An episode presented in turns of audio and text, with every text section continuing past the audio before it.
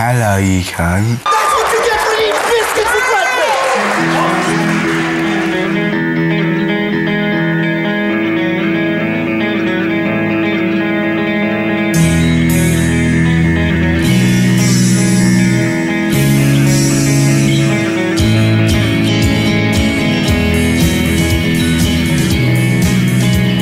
Cut my life into pieces. I am half a prick. Hello, part three of Dumbest Whitest Guy with me, Brendon Burns. If you haven't heard part one and part two, fuck off, will you? Fuck off. Just fuck off. No, uh, you really need to go back and listen to them because none of this will make any fucking sense whatsoever. So, this is a listener supported podcast. Try not to be a prick. Go to patreon.com slash Brendan Burns, B R E N D O N B U R N S. You get loads of free cool shit. For just three bucks or more, you subscribe to the show and you get like old episodes from the archives. I strongly recommend you go and do that because I'm about to take a bunch of them down. I think my entire back catalogue's up there now. There's bootlegs, never to be released anywhere, previously unseen material, all sorts of shit. And you motherfuckers that go in there and pay three bucks, take everything, and then fuck off. Fuck you! No, I'm kidding. You know what? If you're skin, I get it. That's the deal with my uh, episode and demographic. You are poor, broke cunts, aren't you? God bless you. But you're a good bunch of eggs. Good eggs. Anyway, where were we? Fuck. Fuck. Cocksucker. I'm currently in the front room at my, uh, been in my Airbnb, and I have now put up blankets, curtains, everything I can to try and soundproof the room because there's been tractors out the back where I normally record that will not shut the fuck up. Anyway, go back and listen to part one and part two because this shit won't make sense otherwise. Uh, we've addressed all the uh, the delusions, the mushrooms, and I'm leaning into this stuff just a little bit on a, I guess, a, a search of self discovery. If you fucking ugh. Anyway, so I wake up in Vegas after going to the actual site of the chapter called Exit Wounds in my book. And a lot of things look like what I described, and I just don't know what's real and what isn't. And I have experienced reality stripping away a number of times in the past. So I wake up in the morning and I then reach out again to that woman, Nyla, in uh, Bisbee, Aussie lady. She's the one that first put me onto this uh, Patrick Scott bloke. I did remember his name right. And if you remember last episode, I said I was just going to drive around randomly, see if I'd bump into him. But also, I'd been like a bloke on a rock. Man. So I was so convinced that I was going to be a, a, a naked guy in a lake. Man. And uh, so I'm randomly driving out that way, and I reach out to Nyla, and uh, I hope she doesn't mind here. He's in northern Arizona. This is the Navajo bloke, right? Who deals with people. Well, actually, I might as well just read this out. This is the best thing, I suppose. So I'm randomly driving around. I drove to Page, like I said. I uh, woke up in the morning. My counselor from way back had said he'd been there just a month before, kind of doing something similar. You know, a spiritual vigil, if you will. So I reach out to Nyla, and she's like, he's in northern Arizona, White Mesa, I think. Tell him you heard about him through me and about the stonefish and what that is, as he might not know. He's very special. Let me know how you go. Brilliant, thanks, I wrote back. Uh, you're welcome. All paths cross for a reason. Did you go up the mountain? Nah. Now I'm off a ro- I'm off road in Nevada. Oh shit. Oh, these are the texts I sent while I was on my way to Zook's Road. Right. Drive safe, enjoy. If you have any better idea of how to get a hold of him, I'd super appreciate it. Many thanks. And that's from me. Uh, and then she wrote back, uh, sorry for not getting back to you, back to you sooner. It was my son's birthday yesterday, so as far as him doing studies, no, that's not how they work. He is called a lightning bundle man. This is not a chief, but it means he was chosen to carry on a legacy of holding a specific role in the tribe that is built over generations and generations of observation. The building of a medicine bundle for a particular angle of healing and fortification for particular people or family groups. This is tribal law stuff. His role is about water, rain, lightning, monsoon, and traditional and medicine ceremonies that accompany that knowledge. It's been passed on to him through his ancestors. A snakebite is similar to being struck by lightning, venom being like a lightning strike in the body. It changes the person chemically and can make their spiritual role in the community different, like an initiation from Earth. His job is about spiritually fortifying these people. The career change is relevant, you listening to a higher calling that the Venom may have been involved in, depending on the nature of your work and what that's becoming. He may be able to help you integrate. I'm not sure how it all works, but he's a highly reverent man, and his knowledge is pretty astonishing. But he's very quiet, so rocking up, rocking up like some mad cunt may not serve you. Perhaps centered and open. Feel into it. If you really want to connect with him, I'll write to him and check in if he's up for it. See if I introduce you, so to speak, and then you can get his number. I spent two weeks with him and it changed my life. And I saw some of the most phenomenal things occur. So it is powerful stuff. Oh my word, that'd be amazing. That sounds spot on. I'm headed for Lake Powell today. I emailed him about appearing on the podcast, but that might be a bit much for him. But yes, I'm already seeing some fairly weird shit. So thanks so much. I know this must seem weird doing this from a stranger, but I've been at this impasse before with some tribal bloke at Uluru.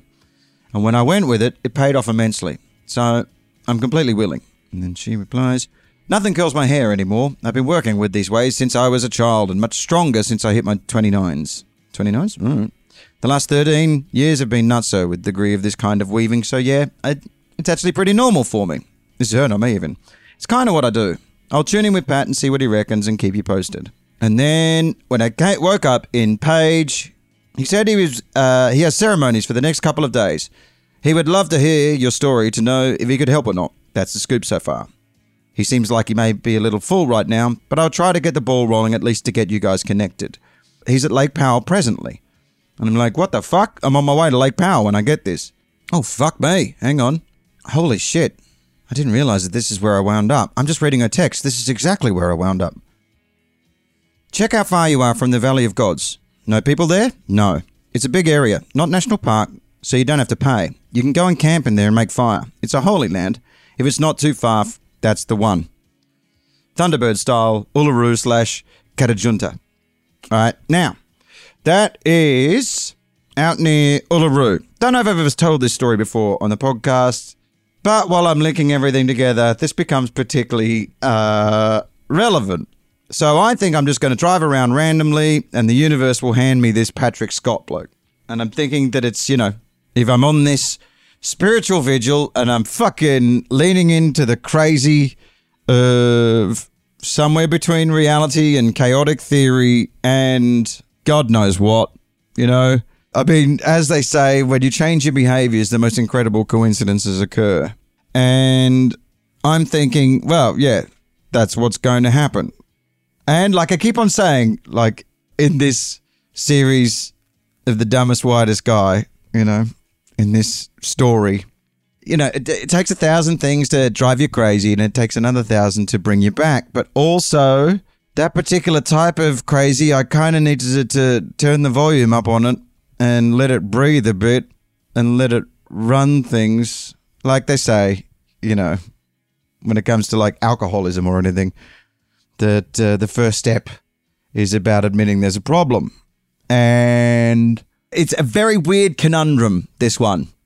It's a very weird, there's a, there's a lot of contradictions going on here because whilst leaning into this shit, if it hadn't gone exactly the way it had gone down, again, I would probably still be in that fucking headspace. So whilst I'm trying to almost, I don't know, control the universe and the world around me in an attempt for it to hand me signs, if it hadn't gone down this way, I'd still be that level of nuts. So this is relevant. Years ago, again, I don't know if I've ever told this on the podcast before, but years ago when I got out of rehab, right, they tell you when you get into rehab, pick a higher power. It can be anything, which is why a lot of people get a bit uh, standoffish about recovery because uh, they're all like, oh, it's a bit gaudy. But the longer people are around, the kind of the more sophisticated they get with it. But one of the, um, I guess, adages or cliches in rehab is it can be anything. It can be a rock. Now, I back in the day, ooh, this is pretty saccharine and kind of embarrassing, but okay. I, back in the day, the thing that I thought that had driven me nuts, and those of you that listened to the trilogy, was when I split up with my fiance. This is pretty saccharine, pretty sickly, pretty kind of fucking ugh. But um, I'd always figured that I was going to propose to whoever I would wind up marrying at Uluru because the way I looked at it, it was there before I was born. It'll be there long after I'm dead, and it has weathered a lot of weather. And there are indeed tribal people around that area that do see some religious significance in it.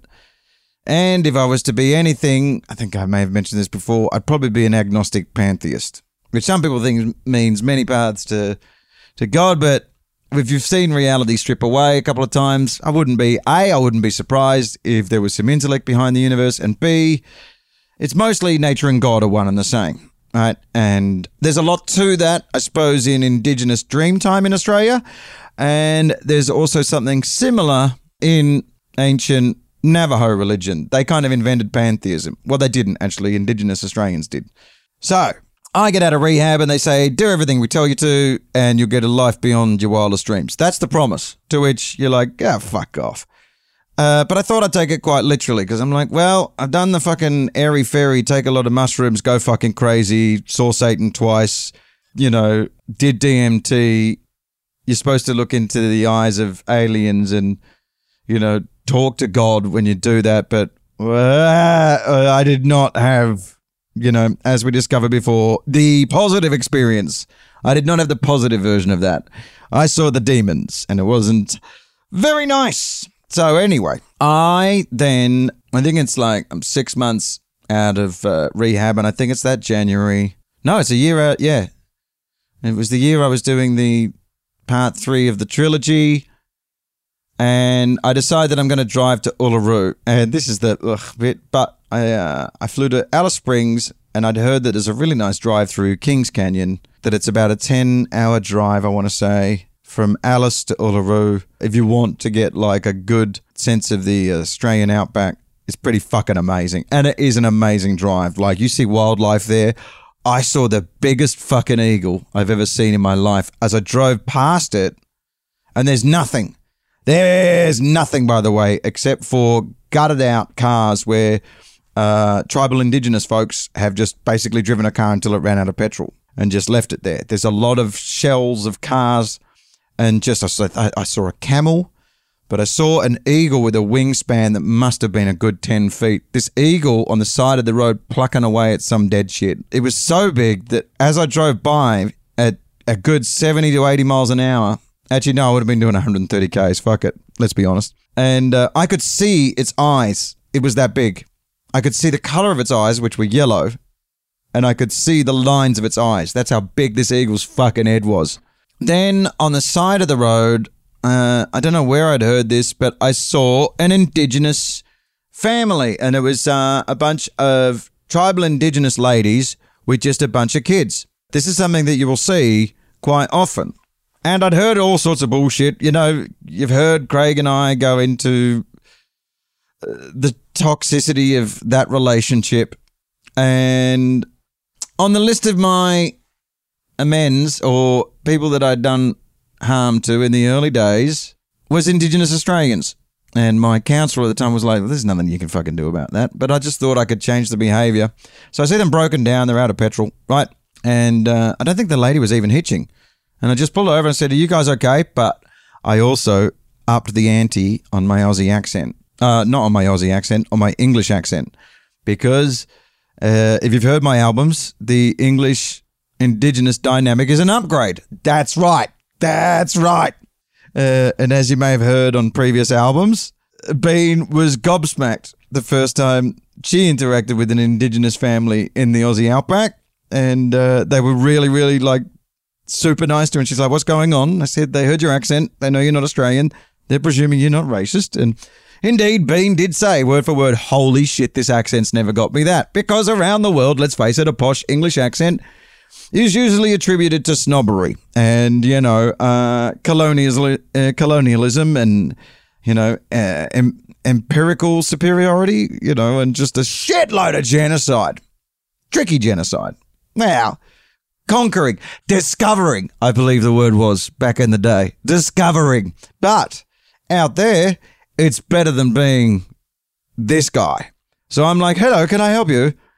And the ladies were like, "Ah, right, where are you from?" And I said, uh, "London." Well, I'm uh, visiting from London. She's like, "Ah, right, you don't know." Ah, right, you don't know. Which I believe you've heard me tell Craig this story before. And I offered her some petrol from my car. Now, the thing is, when I've told this story in the past, I've told a white lie. I, tur- I turned the volume up on. All I did was pull over, offer them petrol. They couldn't get petrol.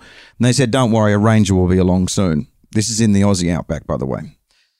Sometimes I know when I've told that story in order to make myself seem like a better person than I actually am, I say that I drove them to the nearest petrol station and then back. Never happened. Never happened. Didn't do that.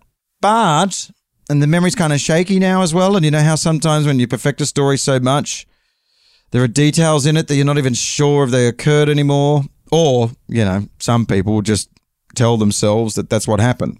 And it's usually showing themselves in a better light. And, you know, we all do it. Yeah. Well, anyway, I did pull over. I did offer help because, uh, but, and I was tempted to drive him to the petrol station and back. But then I was like, ah, fuck, it's a, you got to understand it is the Aussie Outback. It was 400 Ks, which is about 250 miles to the nearest petrol station. And it would be going all the way back towards Alice. And I did think like, oh shit, that means I'll have to get a hotel. It was going to be a massive pain in the ass. Don't worry. By the way, I wasn't like it was 10 miles. Like I didn't let someone drown at fucking sea. She was like, "Don't worry, the rangers will be here soon." And that's just what happens out there. Is eventually like a ranger will pull over and give them petrol because in that community there's no such thing as ownership. Everything is shared, which I was about to find out later on. So there is that interaction, and I then drive all the way to Uluru, which is about I think 500 k's in the other in the other direction. It's a good thousand, 1,100 kilometers, which I think is about 850 miles. I want to say from Alice Springs to Uluru, which you can do that in a day. You know, if you gun it, fuck yeah. But by the time I'm getting to Ul- Uluru, it is starting to get dangerous, and I'm not insured. The uh, Australia, the Australian outback's so dangerous that a, a car rental company won't insure you at dusk, simply because a kangaroo will jump in front of you for sure and wipe your fucking car out. Uh, and sure enough, you know, did see big old fuck off red roos, the big, you know, six foot two ones just gunning along. But it was an awesome drive anyway. Anyway, I go to Uluru and I stay there for three days and I get up and I see it from all angles and I even get to see it with the waterfall because, as they say, you're not a local to Uluru until you've seen the waterfall. Now, you may imagine there's not a lot of rainfall out there. It's the desert. About once or twice a year it rains. While I was there, it pissed down. And when it pisses down so much that the rain collects in the top of the rock and there's a side that becomes a creek and the ecosystem changes overnight. Now, what is uh, really fascinating about a lot of indigenous culture, which I didn't know at the time, is that nothing's written down. It's all through dance and word of mouth. And a great deal of the folklore in these dances and in like uh, the stories, which is like uh, in the Kuntunjara and Putunjara people, the stories are sometimes like currency. They have been proven. They've been proven to be true. But I didn't know that at the time. But I'm there for three days and I got to see the rarest of sights, which is there was a lightning storm, rainfall, the water collects at the top of the rock. And then I think I want to say on the east face of the rock, it becomes like this weird Eden like waterfall. And it completely changes color, everything. And I can understand why people attach spirituality to this geological marvel. Because uh, you have to understand as well as the, the, the, the tip of the Uluru itself is just the tip of the iceberg. That pebble, obviously, you know, rain and wind and just general erosion has whittled this thing down to a nub because they still study it to this day. I even saw drill. I found drill core when I walked around it. I went to go and show the uh, the local geologist. He wasn't remotely interested, and it goes for my like underneath the surface of the dirt. We don't know how far reaching that rock is, and I can understand why people trip out a bit when they go there. And indeed, it was the first time I was stone cold sober since getting out of rehab where I tripped and I had a positive experience where the earth started to breathe, colors got brighter, and Uluru is one of those places on the planet that does that to you because you've seen so many photos of it and photos just don't do it justice. It is a color you've never seen. It is from a distance I get why people trip when they go there because as you walk around it, it messes with your sense of dimension and space and size because it looks like and feels like a pebble that's been hit by a fucking magic ray that is just, you know, like the opposite of honey that I shrunk the kids, whatever the fuck that would be. Like, uh, honey, I grew the kids. Honey, I sucked the kids off. Honey, I fucked the kids. Anyway, uh, it, it just looks like it's been put through one of those, uh, you know, magical expanding machines. And as you, you know, rub your hand against it, it's just, it's bizarre. It's like a, like an expanded pebble. Day number two, I go and meditate. And this is the slightly embarrassing thing. Is that I always figured whoever I was going to marry, I would propose there. But the fact of the matter is, the only person I was really stuck with for the rest of my life was me. So, although you hear these stories of people reporting that they marry themselves, which really, they should shut the fuck up. But I went out there that I was stuck with me for the rest of my life. And I took a lot of things that I, a lot of baggage, a lot of bitterness, a lot of anger, and I gave it to the rock and it went away. Don't know what to tell you. It was an external experience, and I was stone cold sober when it happened. So, fast forward the very next day, right? So, I'm not renting a car to drive back through the Aussie outback. I'm going to fly back to Perth from Uluru, although I think they call it Ayers Rock Airport. And for whatever reason, my plane was delayed. So, I go outside to have a cigarette, and I'm sitting down, and I sit next to, well, this guy that turned out to be a, a tribal Kuntunjara or Puntunjara dude, right? And he goes, Can I have a cigarette, mate? And after my interaction, I suppose, after my interaction, look, this is going to sound so weird to the rest of you, but I cannot stress enough. This is, I think, the first time that I've changed the behavior of being frightened, that I wanted to somehow make amends just by pulling over and helping out those ladies with their broken down vehicles and their kids and just not being so scared anymore. So anyway, I'm sitting down next to this tribal Kuntunjara bloke because he divulged it later. And bearing in mind, I haven't been to or lived in Australia for one, two, three, four, 12 years at this point. And this is an area of Australia that I've never been to. It's right smack bang in the middle. So I sit down, this bloke goes, Can I have a cigarette? I give him a cigarette. And he's like, Yeah, you know, Kuntunjara and Puntunjara people, we don't believe in ownership. You know, we share whatever we have. And I'm like, all right, here we go. And I was like, yeah, someone told me that the other day. There were these uh, ladies broken down, and I pulled over and offered them some petrol. Now, I can't remember if this is true or not. When I tell the story, he'd heard about it. I'm not sure anymore because if I didn't drive him to the petrol station, I might have lied about that too, just to make the story neater, you know, to put a neat little bow on it. Can't remember. But he either had heard about it, which they're 500 kilometers away, but then again, that's not entirely unlikely because he'd also mentioned that there'd been uh, a big party, a big dance around the, the Kuntunjara, Puntunjara village, which is on the other side of the rock. There's uh, obviously, it's like the Navajo reservation, that there's their own area for the tribal folks to live. And he'd said there'd been a big party and, you know, there was loads of dancing and singing and booze and women. So, some fucking crazy white English cunt pulling over to offer petrol is actually a story, but I can't remember whether I made it up or not. But the way I told the story was he'd heard about it, that someone had pulled over and offered help. And he's like, oh, that was you. I'm not sure if that had occurred, but that's the way I've told the story. Mm, I can't really trust my version of it. But anyway, more on that in a sec. Actually, more on that next week. But what definitely did happen was he said, So what brings you to the rock? And I thought, fuck it. I'm never going to see this bloke again. I'll tell him. And I told him the whole thing, why I was there. And he goes, Yeah, the rock's like that. You give something to it, it gives something back. Because you understand, to us, it's it's uh, it's more than just a rock. You know, uh, it's our history is in that rock. Because you see that that that waterfall that you saw the other day, that you know only happens twice a year. The that Eden there that wasn't caused by fuck. I can't remember the folklore anymore either. But that wasn't caused by. Um, oh, I remember. Yeah, that uh, that pool, that oasis, that was caused like years and years ago by a giant lizard that used to live there. And uh, you see on the other side, on the north face, and those two big cracks, that was when a woman was very angry at the rock for killing her children. So she whipped it until that happened. And none of this is written down. It's just passed down from generation to generation through our stories.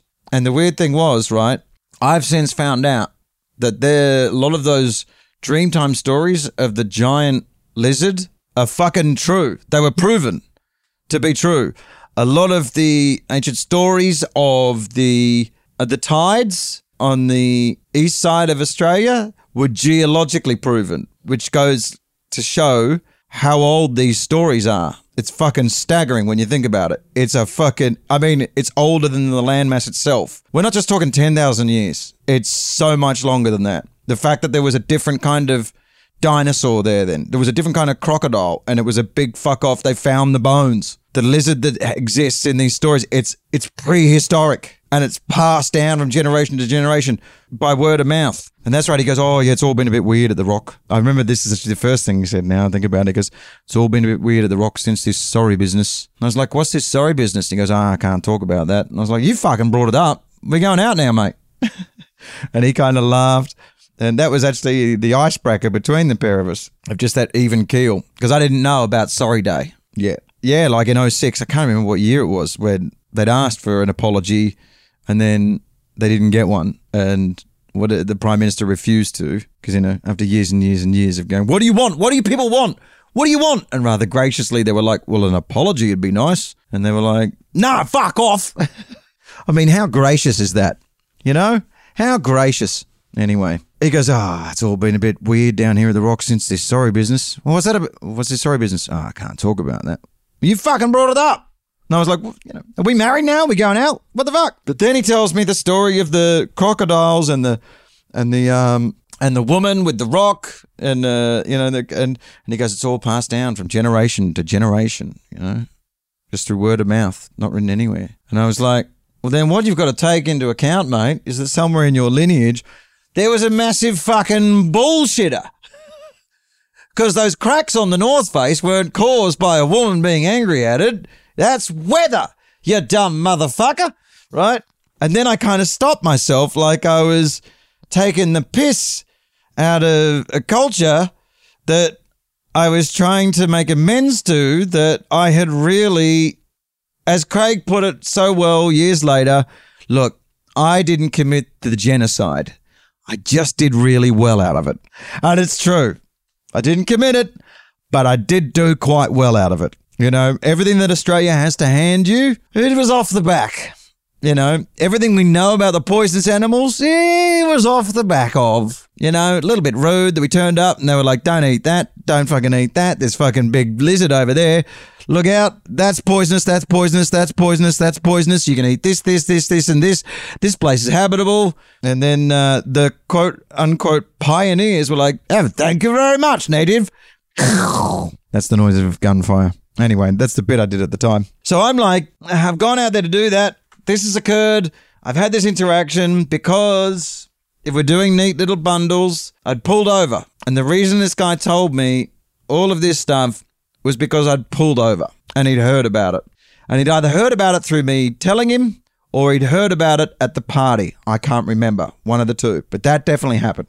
And I'm like, massive fucking bullshitter. But obviously, given the dynamic, between white and Indigenous Australia, I stopped myself and I went, whoa, whoa, whoa, whoa, fuck. Am being racist? Fuck. And I was really second guessing myself. And then I thought, wait a minute. No, now I'm being racist because I hold that in the exact same regard that I don't think Jesus walked on fucking water. I barely think Jesus was.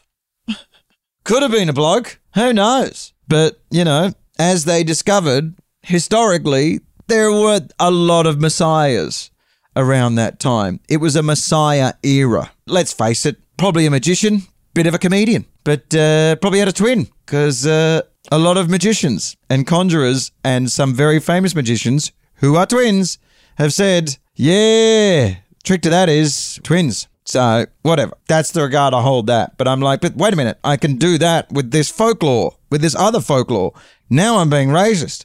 As I later would discover, it's the bigotry of low expectations. And that's when I came up with the idea for So I Suppose This Is Offensive Now, which indeed then won me the Perrier with the Edinburgh Festival Award, which had been my boyhood dream, which was indeed the life beyond my wildest dreams that I had tried so many times for that they had promised me in rehab that if I did what they told me to when I first got out. Colt Cabana, John Hastings to comedy and commentary to bad wrestling matches. This is Robert Cody. Who's Cody? Hey, I'm the Blue Meanie. This is Colt Cabana and uh, Colt Cabana and uh, Mark Hask. I've already forgot his name. What's your name again? John. Hi, I'm Ricky Morton. John Hastings and Colt Cabana. And I'm his friend John. They do comedy and commentary, right? Comedy, the band wrestling, band comedy, band wrestling matches. You guys are calling band wrestling matches. How you're not getting heat with the talent is beyond me. Every day at the Edinburgh French Festival. There, Denver French Festival. Denver Fringe Is that what you said?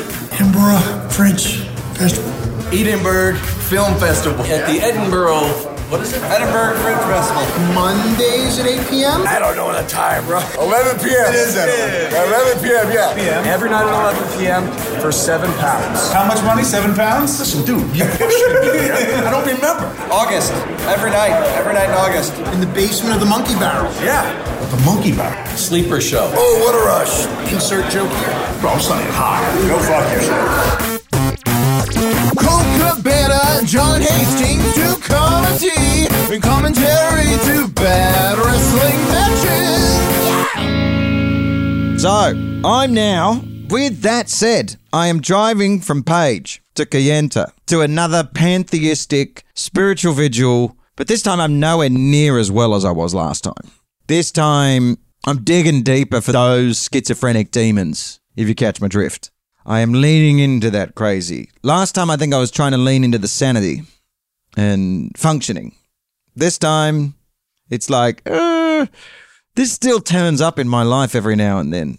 This fucking, I'm not sure that this shit is real, runs things sometimes in my life, and it doesn't work out very well for me. Oh, there's another thing I should mention. On the, I want to say, East Coast, up near Torres Strait Island, there is a dance that is basically an impression of a, uh, this is in Australia, of a woman that has been stung by a stonefish, that uh, she goes into the agony. And indeed, they do. It's so weird that it's a shared theory in two cultures that are some of the world's oldest that are separated by so much ocean that you get stung by this shit and it changes you. so I guess we need to remember that last time I didn't give the hitcher the lift. I just pulled over. Right. So after I've had this bizarre coincidence with my counselor who was there only a month before doing the exact same thing. He's not American, by the way. He's uh it's it's bizarre that he was in Page, exactly where I was, doing the exact same thing. And he's like, I don't want to fuck with it, but just just go deeper. Just go in there. Just drive in. And as I pull off from Page to make my way to the Valley of the Gods, there's a couple of hitches, a couple of Native American hitches. There's two lots. There's two old blokes, and there's one big fella. And much like when I drove down Zix Road, I needed to know the difference for me. Forgive me, I know it sounds crazy. It's because it is. But I need to see what happened this time when I picked up the hitches. I was like, okay, this time I'm going to give the hitches a ride. But the funny thing is, in pursuit of this Patrick Scott guy, I'm thinking I've experienced this in life before. Change your behavior and live randomly, and bizarre fucking coincidences occur. That is just, it's leading statisticians have. I remember my friend Paul Provenza told me once about, um, it might even be in my book, Fear of Hat Loss, available now, Amazon.com and Amazon.co.uk. Although, fucking, it's not like I see any money from it. Actually, fuck them. but anyway, I think it, he'd said, uh, you know, when uh, a great deal of that book is about marrying up chaos and faith, right? And um, he said that a friend of his that worked for the American Statistician Society, they got a phone call from the National Lottery, and uh, they said someone's won it three times, three times in a row, or not even three times in a row, but someone's won it three times, and it's apparently someone that bought only one ticket. and we just suspect foul play. And the statistician said, We're amazed you haven't called us sooner. Because, and this is my own personal musing on this, is odds say what should occur and statistics disprove it. And that's the weird thing about maths and random living and statisticians follow the national lottery because it's one of the best things they can use for these exact anomalies. And the way that maths works i'm no mathematician obviously. Really Brendon put it in layman's terms. You're blinding us with science this episode. Uh, they just say that the way maths works is it delivers bizarre shit. You can have one in a squillion or you know uh, one in a million uh, one in a million odds and the thing is, because every time you try those odds, say you have a spinning wheel and it's got a million numbers on it, every time there is the same chance of that occurring. Or even if you look at roulette, you know, a roulette wheel, it's red, black, red, black, red, black. You know, uh, it's it's it's uh, forty eight percent. It's going to be red or black, and then there's one green tile on a roulette wheel, and yet uh, every time it's a fresh spin, it's still the same odds 48%, 48%. However, the odds against rolling uh, the roulette wheel delivering 12 blacks in a row is massive against. Massive against, but it happens all the time. If you flip a coin, the odds against you getting 12 heads in a row, they increase every time. Yet every single throw is still 50 50. But at some point, you toss coins enough times, you flip a coin enough times, you are going to get 12 heads in a row. That's just the way that works. So, I believe whilst living randomly, it is going to deliver these incredible coincidences. And I have to know, after my experience on Zook's Road, okay, what happens when I pick the hitches up? And there's two old drunk blokes, and I'm thinking, fuck them. Right? Not picking them up. And then there's one bigger, younger guy. And I drive past both of them to begin with. And I just because I'm on my way on my own thing, right? And this is, and as much as I want to call it a spiritual vigil, it's still incredibly selfish. I'm like, ah, oh, no, fuck that. I'm not picking anyone up. But then I realize, like, wait a minute. I don't know where I'm going today. Like, I'm just driving down this road. I don't, the Valley of the Gods and this area that I'm headed for is, I think it's the size of fucking Germany or some shit. Let's work it out. Hang on. Not Germany. Can't be that big. Navajo Nation, that's what I'm looking for. Okay. It's about 500 square miles. A little bit more. Possibly 600 square miles, but round, if you get me. It's bigger than England. Oh my God. It's so much bigger than the UK. You could fit several UKs. If you folded the UK up, you could fit a few of them in there. Easily. Oh, who gives a fuck? Anyway, God, the UK's tiny. Tiny. Well done, you. So I'm thinking I'm going to drive so that's fucking nuts when you think about it. I'm thinking I'm just going to drive around randomly an area way bigger than the UK, and I'm somehow going to bump into Patrick Scott. But while I'm thinking that, I drive past some hitchhikers. Like I said, I saw a young bloke, two old blokes. I was like, ah, fuck the old blokes. And again, I'm feeling quite selfish. But then I thought, like, fuck, I did that last time. And already, if, you know, I've got this bent reality on Zook's Road that I know for a fact I made that up for the sake of the structure of the story, but this is still real life. Sometimes, you know, like that's a book. Fine, fair enough.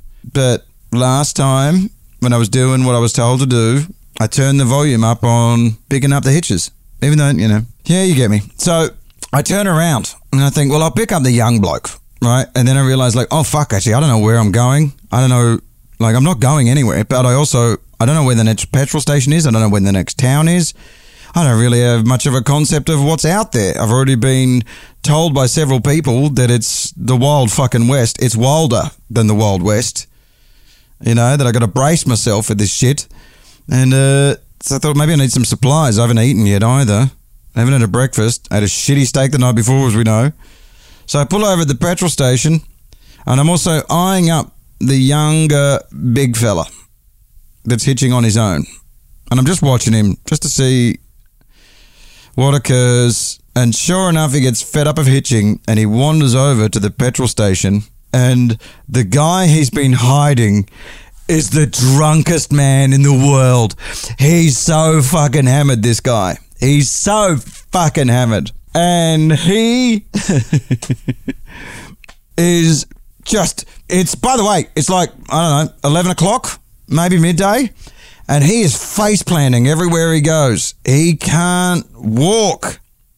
He's stammering along face plant after face plant and the young i'm gonna say either ute or navajo bloke kid he's like ah fuck. You know what? I can't put him in someone else's car kind of thing.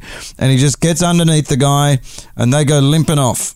So I get my supplies and then I drive by the two drunk not the fucking as hammered as the other bloke but they're obviously kind of fucking hammered they're a little bit hammered and I'm thinking, fuck that. I'm not having drunk blokes in my car. And so I pass them for the second time as I'm driving deep into Navajo Ute country as it is. And then it just kind of starts to sink in like, ah, mate, come on. If you're committed to this, you got to find out what happens when you pick up the hitches. So I do a fucking Yui.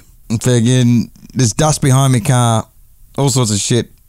And I pull up behind them uh, sorry, and I pull up, like I turn around, I pull up on the other side of the road, and I go, Where are you guys going? And then they yell to me where they're going. It means nothing to me. And I'm like, Yeah, fuck it, get in. So I turn around, I do a Yui, I pull up, they tell me where they're going. And uh, I'm like, Fuck it. Yeah, right, let's head that way. Uh, I've got some oranges here. Uh, what's your name? And uh, I think one bloke goes, uh, I'm Arthur. And then the other guy goes like, I'm Harry, something like that. And I'm like, well, then fair enough. They said, where are you headed? And I said, I don't know. I don't know where I'm going today. But I figure you blokes are going somewhere. So I thought I'd turn around and go, at least they're going somewhere. And the guy in the back, I said, oh yeah, help yourself to oranges. Motherfucker, by the way, he fucking dropped it everywhere. He just, he didn't, didn't even throw the peel out. He just dropped the peel on, on my fucking floor. But you know what? My car was already a mess. So fair enough. And then I said, yeah, but uh, I drove by you guys. Sorry I ignored you at first, but uh, I figured, well, at least they're going somewhere. And the bloke in the back, he cracks up laughing and he goes to shake my hand and he's like, yeah, I like this guy. And I said, all right, well, you give me directions then. And then he goes, what are you doing out here? I said, fuck it. Not going to see these guys for ages either. Fair enough. I'll tell them. And I told him about Patrick Scott. And they said back in February, got stung by a stonefish. And somebody had told me about a Navajo medicine man kind of thing, a tribal elder type dude. And he dealt with a lot of people that survived venomous bites, struck by lightning, and they all end up changing careers. They're like, oh yeah, what's his name? And I said, uh, Patrick Scott. And the guy goes, the Scots. I said, yeah. And he's like, the Scots. I'm like, yeah. Yeah, the Scots. And he's like, well, they're the they're the reservation down from my aunt's house. And I was like, get the fuck out of here. Are you fucking serious? I punch him in the arm. I'm like, get the fuck out of here. I should also stress as well, this entire time, while all of this is going on, I am not remotely aware of the dynamic between white America and Native America at all. I behave in a way that is very jarring to all of the Navajo and Ute people I come across. They're like, what is this cunt? What is he like? Uh, he's punching me in the fucking arm. There's two of us. Uh, I also looked them up and down before they got in the car because I was like, yeah, no, they were smaller than me. You know, I could see they didn't have any weapons on them. So even if it kicked off, I didn't like their chances because they were drunk. I'm crazy, but I'm not a fucking idiot. anyway, as I said, this is a listener supported podcast. Go to brendonburns.net for further info. There's probably still another two episodes of this. I would hazard, folks. Cheerio, bye.